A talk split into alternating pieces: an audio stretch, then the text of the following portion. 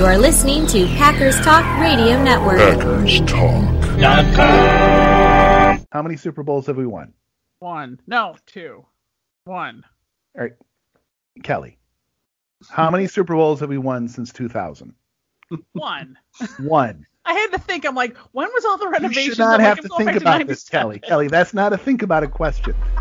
You're listening to the best Packer radio show on the internet. Cheesehead Radio. I want to be a lifetime Green Bay Packer. You're looking good today. So let's go out there with that.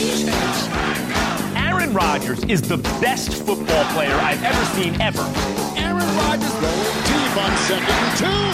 He's got a leaping Davante Adams. He's the man.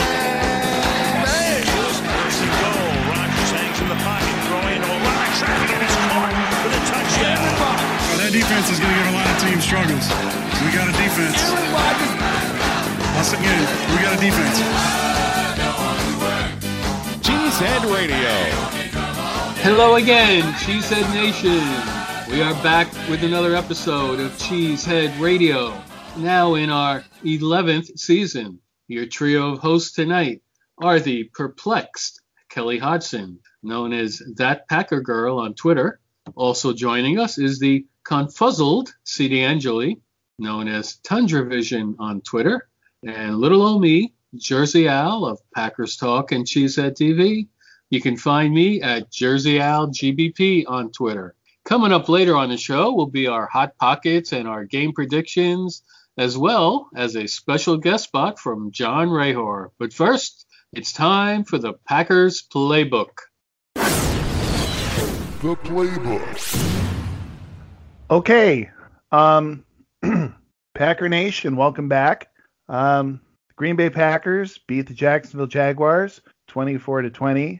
Yay. Don't sound so excited, CD. Yeah, I mean it was it was a great win. We all Thank came out of it really excited. Yeah. Thank God there are no style points in football. Um, yeah, Feeling the- good. The the enthusiasm gap appears to be widening between another win, uh, keeping us in the running for literally the first seed in the playoffs, and we yet are. we come out of these games just feeling like, oh my gosh, the world is this is not good. The world is ending. What's going on? So is this like getting it? Because I've never had this grade. A D minus, you know, like you kind of passed, but you really didn't. Hmm, I don't know. I never got a D minus either. Take that, Kelly. Haha, CD. oh, I've got more than my share. He's not No. saying. No. No, but seriously, it's like we we almost failed, but we kind of won, so we're excited. Maybe. We lost that game less. How does that sound? we we, We played less less. worse. Yes, less worse. Now, I, I, I mentioned I, I use this phrase quite a lot during the McCarthy era. There's a huge difference between trying to win and trying not to lose, and I really felt like the Packers were playing to not lose. So the hard part is this is a team that we all got together in our predictions last week and we said straight up this should be a walk in the park. Jersey Al says Wrong. Jersey Al says I analyzed this from every single angle and I can't find any way that they're going to lose and they almost did. And I was right. They didn't lose. You're correct. There was no way. There wasn't a way. Jersey Al is see? wise. He's he's the sage old man who knows it all. But but don't you almost feel like if we played a team that was the caliber of maybe a four and four team and we played that same game, we probably would have lost it at Of home. Of course. At home. So Well, this whole home thing doesn't mean much anymore now, does yeah, no, not really. it? Uh, uh, if- And actually, if it does, it's working in the opposite uh, direction than it normally does. And that's been quite the topic of conversation this week. Well, and and let's skip ahead to that right now. Lambeau Field is it a home field advantage for this particular team?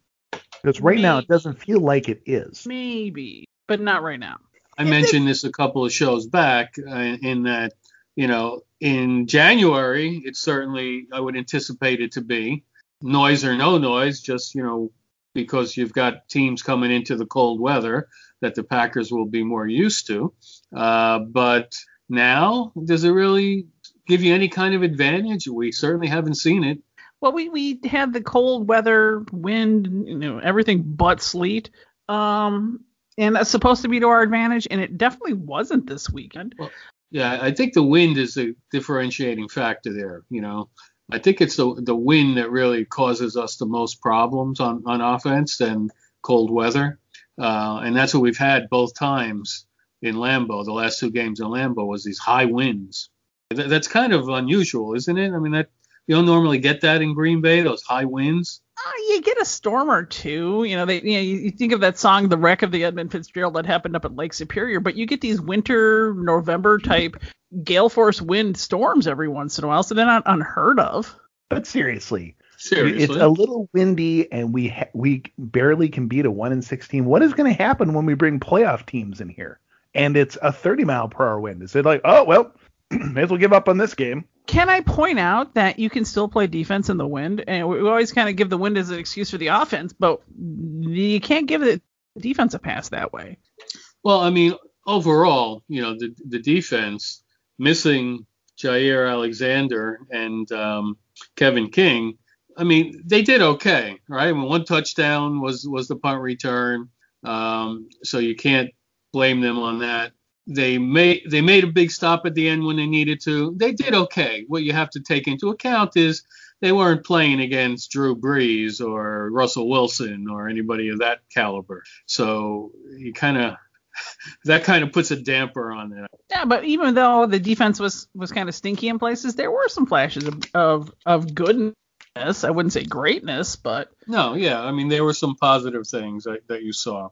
Certainly for the first time in a while, we had one series where we blew up every play and happened to be the last series of the game when they needed it most. So that certainly worked out nicely. But to, to but to be in that position, to need that, right, against the Jacksonville Jaguars doesn't really give you much confidence. no. Well, we always have this knack of playing down to happily mediocre teams, and then Yes. good teams this year, like we walloped. I think the noise factor really is a thing. You know, you've heard the players talk in years past, especially during a good run, is they really do feed off the the the, the, the stands energy. And yeah, they have that pumped in noise, but I've noticed with the Packers, it isn't as reactive as some of the other teams. Like when they score, the noise sounds like they're celebrating.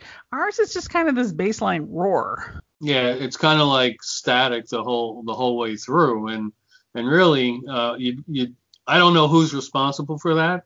I don't know if it's left up to the teams to do that, or if the NFL decides what what gets, what gets done. Uh, I just don't know. But other games I watched this weekend seemed like like the uh, canned noise was more reactive. Yeah, Like you know, I th- like are the Vikings even blowing the horn? I know they didn't when we played because there, there was a um, some symbolism behind not playing, like keeping the horn quiet. But have they been using the horn on home games otherwise? And, like, could we play bang the drum to, to try to get this team fired up? yeah, uh, that's the question I have. Would we be allowed to do that? Is that why it's not being done because we don't we're not able to, or or somebody's just asleep on the job there? So basically, what you're saying is, if we just don't have wind and someone plays bang the drum, we're gonna be fine. Shut up. And if the sun and if I the mean, sun stays out, Jeebus, for- people. And pl- We're on. supposed to be a playoff team here. Come on. I still consider this to be the curse of uh, Mike Sherman and Bob Curse of Mike Harlan. Sherman. Yeah. Why? Well, Tell us. there Tell was us the that it's mystique, the miss of Lambeau Field, and the Packers had never lost a playoff game at Lambeau Field until the day Bob Harlan and Mike Sherman, who took a pretty uh, strong leadership role with the renovation of Lambeau Field. Remember all the turf and everything that got sold, and they redid everything. Yeah. And right away that season, when they came back, they hosted the Atlanta Falcons for a wild card game. Remember what happened? Yeah, they got They destroyed. lost. They got destroyed. First loss ever at Lambeau Field after they redid the stadium. So you're saying We have a chance. never Makes a- redone the stadium. Makes a lot more sense than not playing bang the drum. Let me tell you. Title Town. Uh, we shouldn't have any of that stuff. Just keep the G-force flag away. We should just have the bowl, the original bowl. And none the of the scary additional bathrooms. seating. Since then, how many No Super heating. Bowls have we won? How many Super Bowls have we won? One. No, one. All right, Kelly. How many Super Bowls have we won since 2000? One. One. I had to think. I'm like, when was all the renovations? You renovations? should not I'm have like, to think back about this, 97. Kelly. Kelly, that's not a think about it question. What's One, one. One. How many games did we win at Lambeau Field in the playoffs that year? We didn't play at Lambeau. You're Field. right. That's how we won a Super Bowl. you mentioned that last series that that defense put up, and that was a defense that came out of nowhere. I mean, we had not, we haven't seen a defense play that dominant for three plays at any point during the rest of the season. Rashan Gary has been taking quite a bit of heat this year, as has uh, Preston Smith. I've always tried to stick up for Rashan Gary. I think he's doing, I guess, as good of a job as you can on this defense. But boy, he was in there what two out of the three plays? Two sacks out of three. Yeah. Easy. Mhm. And he had a couple other pressures during the game and uh, a nice pursuit tackle. Um, so he he's, he's was more active than we've seen him, more productive than we've seen him. And you know, from what we've seen out of Preston Smith, mm, I think Gary needs to see more more snaps. I'd like to see it. Get him on the field. What do you got to lose? He's going to be aggressive, right? He's he's not going to be passive. Um, and look, watching Preston Smith play, sometimes you feel like he looks a little passive. Um, Gary is the exact opposite of that. If anything, he might go too hard and overrun things, but at least he's putting in the effort and the energy. So I'd like to see him get more more chances. And his credit, um, the sophomore year is always the make or break year a lot for a lot of um, a lot of players, and it's I think it would be hard to be in your sophomore year as a as a as a NFL player during the COVID season because you had a very truncated training camp. Mhm. Then there was no preseason, and that's where you think a lot of these players really hone their skills. And he was thrown into the the second se- year without a whole lot of preparation. And- So and, he know, is kind of rising second half of the season. Hopefully, this is something we can look forward to the rest of the season, seeing that that physicality because he kind of vanished into the woodwork often the first half, but now I- I saw a lot of promise in that last drive from him. Yeah, the the whole situation with with the conditions in 2020 uh, that you were talking about kind of makes sense. That it, it seems like he's starting to come on now. You know, where where he's had a a couple of months of the proper instruction and training and reps and and practice and uh, and now you're starting to see some of that progress that that normally you would have hoped to seen at the beginning of the of a player's second season. So it, it kind of makes sense, and I say give him a shot. Yeah, I, I think I, I'm actually happy where he is. You know, he is the term like with premature kids, they're corrected for their gestational age. You know, they're four months old, but they're actually developmentally two months old. He's kind of like like that. I think is he is where I would expect him to be at the beginning of the season. I That think was an unusual comparison. Okay, I was just thinking about it I because have to I- think I'm- about I'm that thinking one. About it. If, if something happens prematurely, you sometimes correct it for what where they would be at if you if you took took out that factor of being super early. Well, for him, he missed mini camps. He missed essentially a preseason. So he's kind of where I would be seeing a what, second what was player. the premature part that he The got whole- thrown the- in he got thrown into it right too now. soon? too soon, soon. Before he was ready. Okay. yeah. So I'm just right trying to understand the, Yeah, I know. the it metaphor. bad- it was a bad analogy, and everyone's like, "What? She's lost her mind again." Well, no, Yeah. but but he's why where I would expect a second year player to be at the beginning of the season because if you factor out training camp, you factor out there was essentially no mini camps either. And they're not always face to face. There's been less contact, you know, contact drills. He's starting to emerge now, and I think he's on target, is what I'm trying to say. Okay. I, I a I think I'm gonna have to change the title of this episode to something with the word premature in it. But um, secondly, secondly, I, Keep I it clean, CD. Yeah, I, I'll do my best. Um, but I'm getting weary of some of the folks in the Packer Twitterverse, and it, you know, I guess through the media and the the prognosticators, they've really piled on Rashan Gary from the moment he was picked last year, and we're seeing the same thing this year with Jordan Love. And I'm not sure in today's NFL, today's fandom, how interconnected we are with social media. I feel like this probably has some sort of impact. I mean, on on players and their psyche. I mean, I, I can't imagine Jordan Love is is going through the season thinking, God, I'm glad I got picked by the Packers because these fans love me. I mean, it, it's really not been a particularly welcoming uh, environment for either of them, and the criticism comes quickly. So yeah, I'm really happy to see Gary. I, I I'm rooting for him. I mean, put a chip on your shoulder and prove everyone wrong if you want, but he's giving us the flexibility that if we choose to move on from Preston Smith later this uh, off season, he has that good second half of the season. Bully for him, and you know, don't listen to the people that are taking you down. Well, he's definitely moving up the, the, depth chart. And I think part of this has to do with the instant gratification of social media. You know, we want things now, we want it instantly. Um, and I think a lot of people forget that first year, once you've drafted, is a developmental year. I don't expect many players to be ready out of the box to be a blue chip player their first year in the league. And I think that gets forgotten. It's the okay, you have to be ready and you have to make an impact now. Uh, and I know Jersey Al probably won't agree with me because he's quite a draft techie kind of person. but I do think the, you know, I've kind of stepped back from draft analysis and I guess the obsession with the draft and all everything going into before the NFL draft actually takes place. I think people really overinvest in what are really a lot of secondhand sources. And they really feel like I've got my player, I've got my position, and this is what we have to have. And if we don't get this, we're going to be mad. And it's like, the GM isn't listening to you. They're not listening to some guy on some podcast.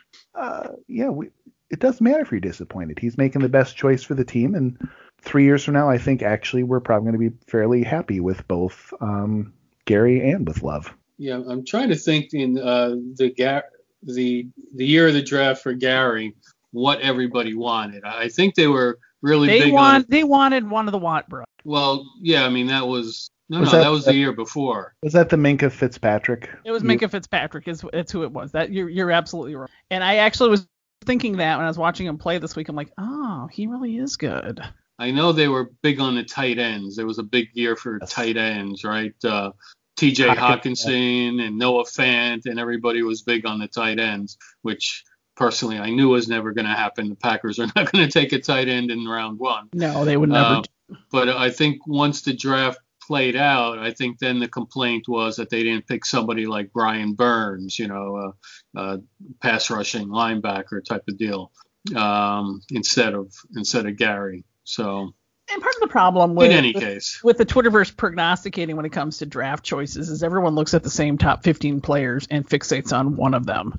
yeah, And when you don't draft in the top 15, you suddenly get really brassed off that your player didn't drop. right. And also, and wide receiver is the perennial. We need to draft a wide receiver, so that was also around uh, that, That- year. This year it was also an issue, This year, obviously. well, this year by far the most it's ever been, yeah, and and you know for a good reason in one way because it really was the the best draft for wide receivers in many many years. So I was on board with myself with taking a wide receiver for that reason. I like the concept of drafting into the strength of the draft in the, in the early rounds, you know. But uh, obviously the Packers decided to look out for their future instead, and that's their decision, and we'll see how that plays out in three years. All right. so every time we've had a, a loss, which has not been many times this season, let's be honest, Thank God.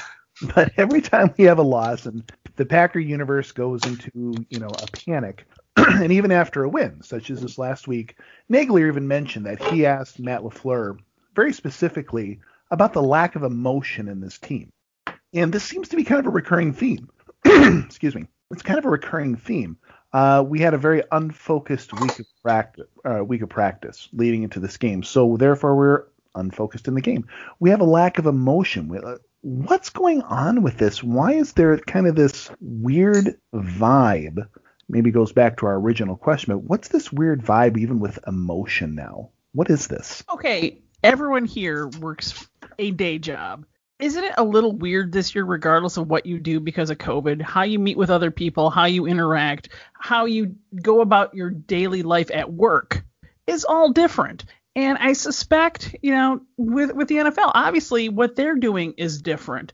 You, know, you had the, the COVID exposure or two ago, and suddenly they were meeting virtually in Zoom meetings, just like we're doing. And just the the difference of this season, I I, I can't see how it can't affect them. I'm not looking for an excuse, but I look at how I meet with my colleagues and how I'm I'm doing my job, and it, I would have never imagined doing this a year ago. Yeah, I mean, uh, a couple of weeks ago, the you know the it was a little bit different. This last week, the whole discussion was about uh, a lot of it was about what we were talking about before is the atmosphere in the stadium. You know, is do the players need that excitement, uh, that home team excitement to get them up and and playing harder? And, and of course, that's a slippery slope to go down because we're talking about professional athletes here, but they are human beings still, and and uh, Lafleur actually touched on that a little bit. And while he didn't confirm or deny, you know, he, he did say that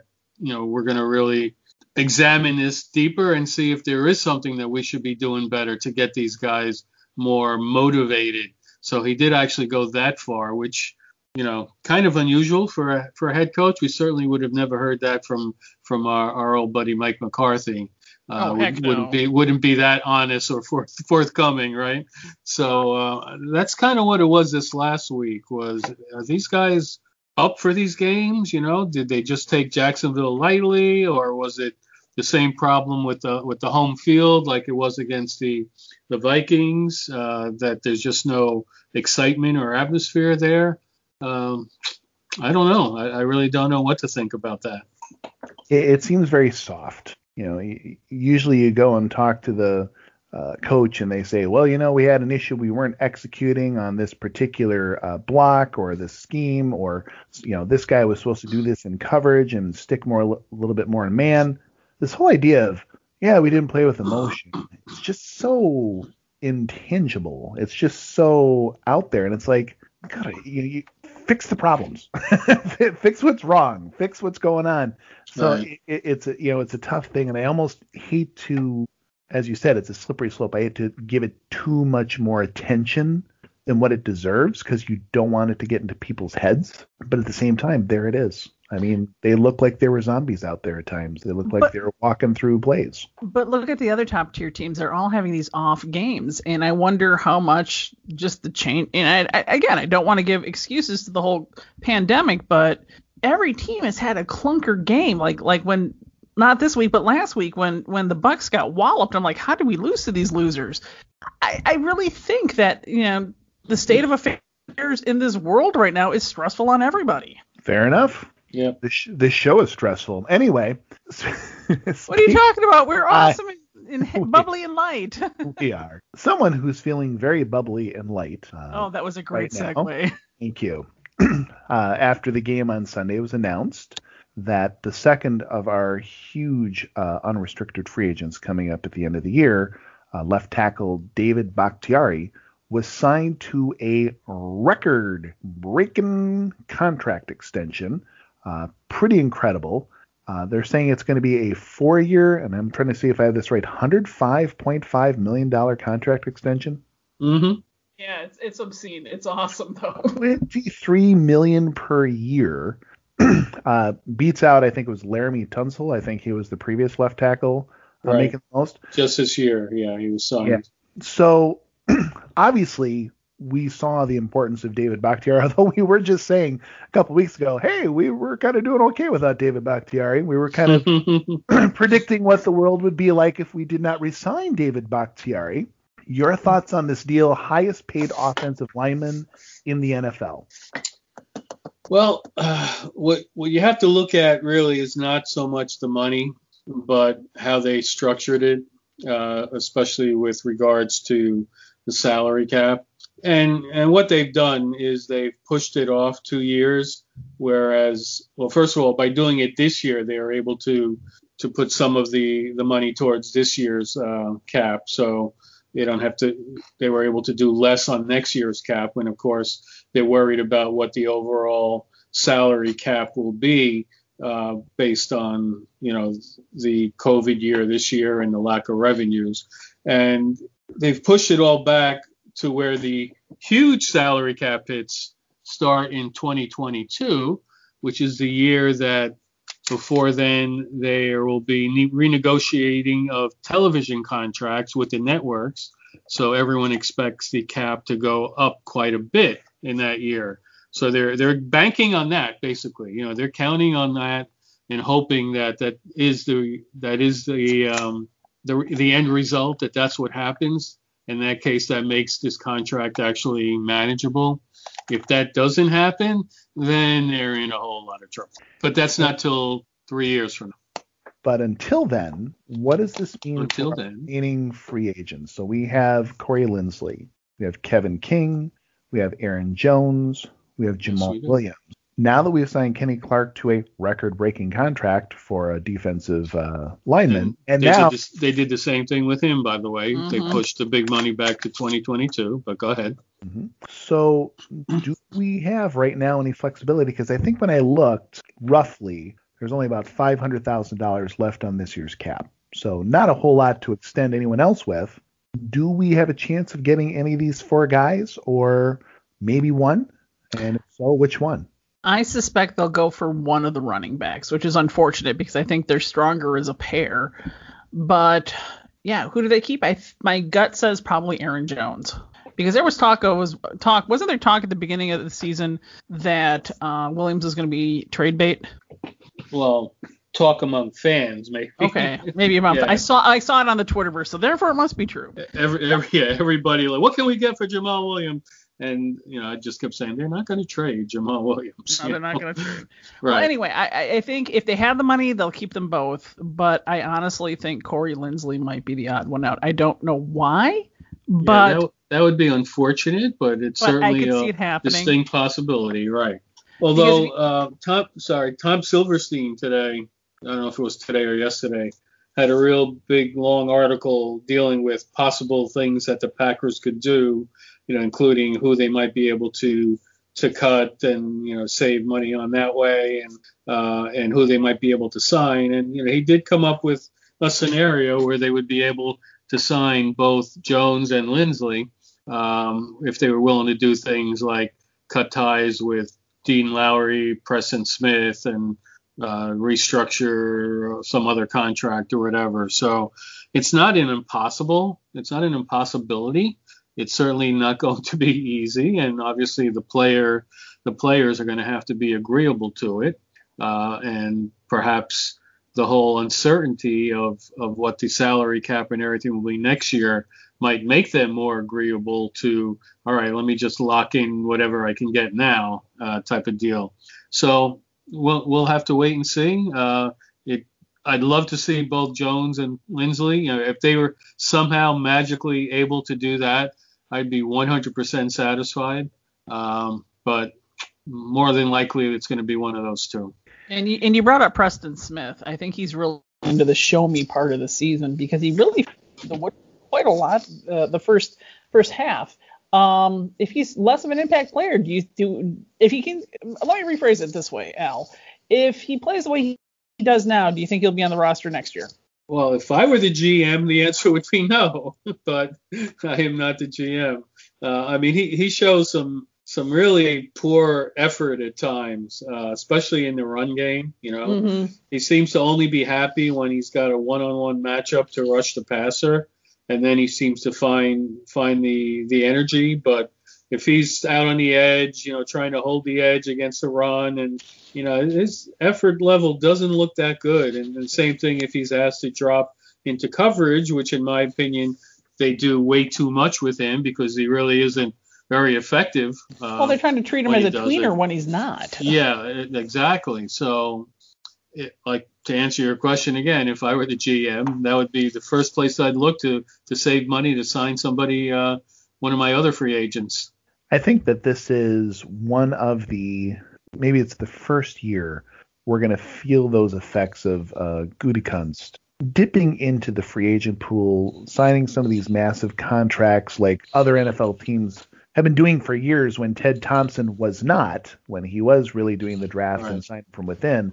Last year didn't really hurt us. I mean, last year we lost Bulaga. Oh yeah, but uh, yeah. Have mean, we really missed him though? Not Blake really. Martinez. Uh, yeah, yeah, yeah. We we lost a couple guys, but we felt we could live with those losses. Now we're looking at okay, we had to invest all this money. Now we got two more huge contracts, and we are going to lose a guy like Corey Linsley. We don't want to lose him. We can lose a guy like Kevin King. My God, he's finally playing at the level we wanted him at if he could just stay healthy. And we got two monster running backs. We'd love to keep all these guys, but these monster contracts put us now in that situation that we need to bring in more people on their first year, their first kind. I listen to Andrew Brandt when he comes on the show, and he always says this: got to have a balance between those big contracts and guys who are on their first contract. Got to have a balance. That's what we're looking at is, and that's one reason why we have a whole lot of late round draft picks and undrafted free agents making up our wide receiver core. So let's move along. Let's. Speaking of our wide receiver drama, just uh, some quick news before we move along. Uh, Davante Adams says he's going to try to play through his ankle injury, which we saw him uh, make a pretty nice uh, leaping grab for a touchdown last week, despite uh, obviously being in some pain and a, little limited. Um, Allen Lazard was activated off injured reserve, but not sounding like he may be ready to go either. So maybe a limited uh, wide receiver core for Aaron Rodgers once again. Yeah, they just had to move Lazard so they didn't lose him for the season. Right. So moving on, that is the end of our uh, Packers playbook. It's now time for a guest Zen from our good friend John Rehor. Rants with Rehor. Listening to Reason with John Rehor. I'm listening to Reason. Hey there, Packer fans. Back again with a few words about this past Sunday's game. So, I think the consensus was that it was just an ugly game. They they won, but didn't really feel like they won. You know, they let a one-win team hang around basically to the end of the game, and that's not something that a championship team should do. Now, as has been the case with this Packers team for years, all through the McCarthy era, there's usually one or two games a year when they would play down to their opponent. And I really think that's what they did. I think that they played down to their opponent. But the scary thing is, they played down to their opponent at home. Now, yeah, there's no fans in the stands because of the current pandemic going on. So there's clearly something missing with the rise of the fans. But is that what it is? Or is there more? I, I, I really hope that this team gets it figured out as they head into the home stretch. You know, at seven and two, they're in prime position for a number one, potentially, number two seed in the NFC. But if there's something missing, it has to get figured out now. You know, when you're at home in cold weather like they were on Sunday, you should be able to destroy your inferior opponent. And frankly, they didn't. They let a team hang around. And that's not something they need to do. They need to get this figured out quick. I mean, they had almost 400 yards of offense. Did it feel like it? Not really. They only gave up 300 yards approximately to the Jags. Did it feel like it? No. They let the Jaguars outrush them at home in cold weather at Lambeau Field. That's not acceptable. They need to get this figured out soon, real soon. If they don't, the next time they play down an opponent, maybe their last game of the year. And obviously, that is not what we want. So, 7 and 2, they're going to keep marching on. You know, the next time we see them, I hope that it's a much better performance. Because if it's not, that 7 and 2 can quickly become 7 and 3. Go, Pack, go.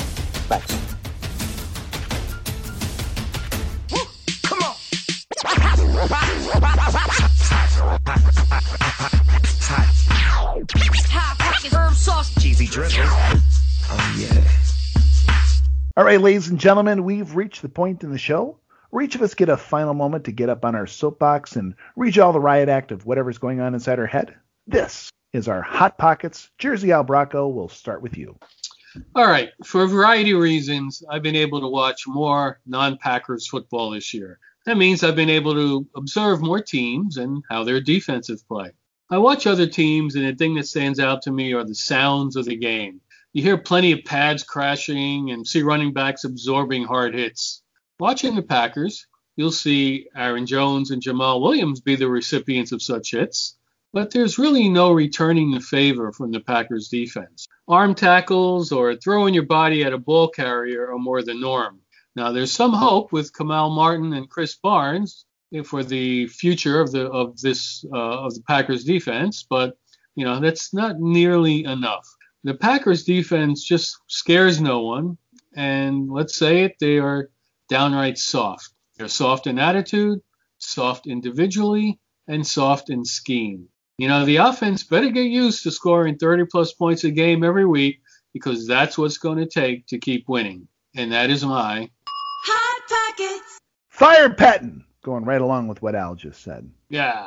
uh, yeah, get get the fo- pitchforks and torches. I got my go. torch lit. You know, this whole fire thing has become almost a meme now for Packer fans over the last 10 years. Fire Slocum, Fire Capers, Fire Thompson have all become at one point or another hashtags that somebody bought and put on a hat or a t-shirt. Now, as the Fire Pettine keeps taking off, we also have to keep reminding ourselves that we kept firing people until we finally had the buck stop with one person.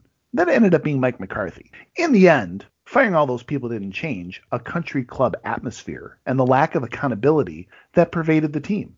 And since Matt LaFleur took over, we've sensed a huge change in that entire feel, also in the entire record. That is, until our defense isn't as good as I would have wanted or Al wanted, and every week they're not world beat. But look, guys, they aren't the worst in the league either. But every loss, we always talk about this lack of focus in practice this week or the lack of emotion and fire out of the locker room. That isn't a Mike Pettine problem. So let's stop our habits. Let's stop our mistakes of the past and stop making scapegoats for the guy who is responsible, and that's Matt LaFleur. Now, that's not a call to fire him, not in the least. But as fans, let's start looking at the problems with the lens that doesn't begin with hashtag fire and work on solving the problems that we need to to win games. And that is my Hot Pockets. I always like to remind people that there are no style points in football. You don't lose points for sloppy or lazy play. And yes, the Packers only have two losses under their belt and somehow sit atop the entire NFC at this moment. But it sure doesn't feel like we're kings of the world. Sometimes it feels like we're one serious Davante Adams injury away from having no receiving core. And then there's the defense. Game after a game, they make me want to set my hair on fire. No, I'll put the matches away. I really don't want to set my hair on fire. These the defense flails to make tackles, and the opponent gets another 15 yards after somebody finally remembers the Pop Warner fundamentals they learned when they were nine, and they wrap up around the receiver, or they just get lucky and push them out of bounds. This is a perennial problem that never seems to get fixed. Why do they seem to have the same weaknesses year after year? Sure, they'd have home field advantage through the playoffs if it started tomorrow, but the Green Bay Packers really need to clean up their act, otherwise they're going to squander it, just like they did in 2012. I really don't want to see them get bounced out of their own stadium in week two of the playoffs. I hated it then when it happened, and I would hate for it to happen again. And that is my Hot Pockets. Cheesehead Radio. Packer game predictions. A now nervous Packer fan base will watch their team head, thankfully, on the road for a visit to Indianapolis, where the Colts started this week as the underdog in the game, but the better line has now moved in their favor, where they're now one and a half point favorites to beat the Green Bay Packers on their home turf. It's a late after uh, late afternoon kickoff for the Packers, and going to be seen in the vast majority of the country. Good audience. How do we see this game going, gang? Kelly, we'll start with you. So we already had our trap game against Minnesota, but last week was almost a trap, but not quite. Hopefully the t- team gets a fire lit under its butt this week, and they can stop looking like the shell shocked Packers that lost to the lowly Chiefs in 2012. Lazard is a go, maybe. So the receiving core maybe will get a nice boost in the arm, but Aaron Rodgers needs to play like he did at the beginning of the season, not like he has been the past two games. That said, I'm feeling optimistic. The last one holding the ball is going to be the winner. Packers 24, Colts 21. Mason in a dome. Kick one that counts, baby. Well, the Packers have recently given us few reasons for optimism that they'll be able to beat a very good team like the Colts. But I do think the effort and spirit will be there that has been missing against a supposedly easy team. The question is, will this be the week the Packers offense shows it has answers for fast, aggressive defenses? Whenever I start to feel negative about the Packers, they seem to bounce back and surprise me. If Kevin King, Jaire Alexander, and Davante Adams all play, that's a big if, I'll go out on a very feeble limb and predict that the Packers will squeak by on a last second Mason Crosby field goal, 31 to 30. That's almost predicting a loss, Al. I, I, I almost almost did. So, CD, are you going to curse us and say, oh, the Packers are going to lose, like you always do, and then you can say, I was wrong? I really, really wanted to pick against the Packers. I knew it. I did. Everyone was everyone was too cocksure of the game. It was. I mean, you saw it all over. Packer, this is going to be a big win. They're going to score 40 points. There's no way they can lose this game. I've analyzed it from every possible angle, and we can't lose. Stop the owl voice. you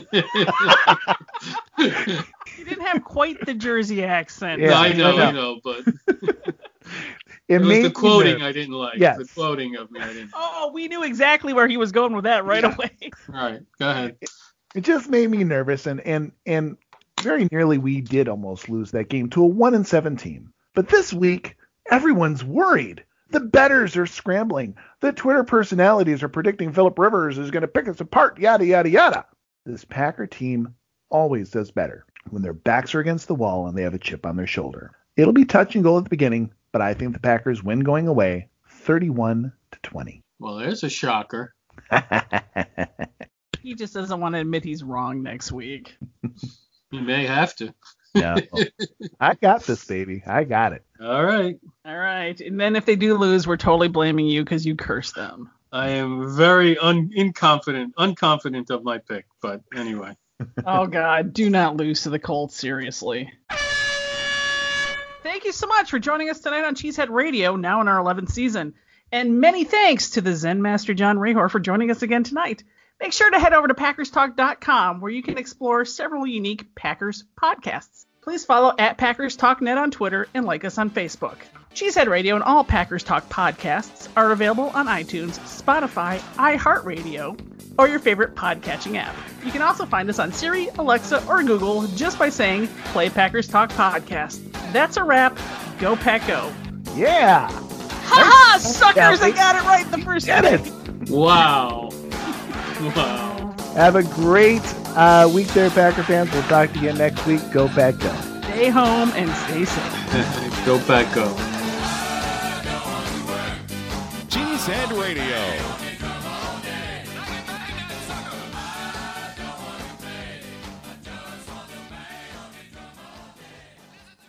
I fart radio, really? Uh, Al, that was kind of. I didn't even see that. That was good. I was correcting it during everyone else's hot pockets. Uh, like, God, I didn't have do they do time. I didn't have time to be annoying this week. Sorry. I think it was like. I'll do better next week. the abuse I put up with these jokers. Oh my word. I, I, I didn't give my best effort. I didn't have the emotion this week, so No. you know, You seemed a little unfocused last week in practice. yeah, yeah, Yeah, that there was too. no emotion to it. No emotion.